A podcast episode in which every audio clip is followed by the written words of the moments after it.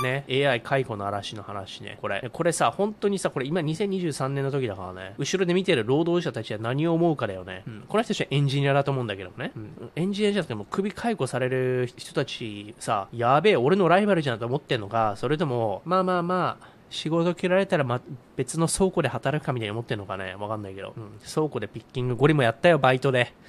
あれ確かね、これ1日だけ出てやめたんだよ、俺。あれってなんかね、倉庫のピッキングとかって、あの、1日からだけで OK みたいな感じのところがあるから、超短期バイトみたいなね。これやったよ、短期バイトで。夏だったかな。クソ暑かったな、あれ。うん。で、なんかさ、電車乗ってさ、なんか遠いところ行ってさ、うん。で、なんか、黙々とやんのよ。うん。これピッキングね。で、終わったら、なんか、事務所行ってなんか、チャチーンって封筒にもら、包まれてもらったかな小銭も。そういう倉庫のピッキングやったんだけどさ、みんな無口で喋んないんだよね。なんか、人妻とかいたのも覚えてるよ。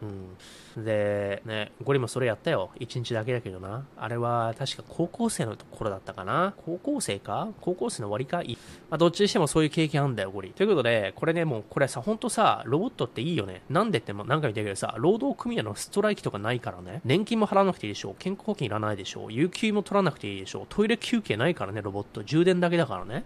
で、全部無料なのよ。で、しかも簡単にレプリケートできるじゃん。レプリケートって複製ね。うん。100台、1000台とかってスケールできるんだよ。だからさ、雇用っていう概念がないからさ、ね、募集して辞めてくとかさ、そういうこともないし、ね、どんどんスケールできるからね。で、手間かかんないからね。うん。最初に払ったら、あとはまあ途中で修理とかあるけども、文句言わないもんね。雇用のね、めんどいとこって人が辞めてってまたは、ね、あの、見つけないといけないとかね。うん。で、これまだ2023年だから。ってこと2025年にはこれ多分フル稼働してるでしょ。うん。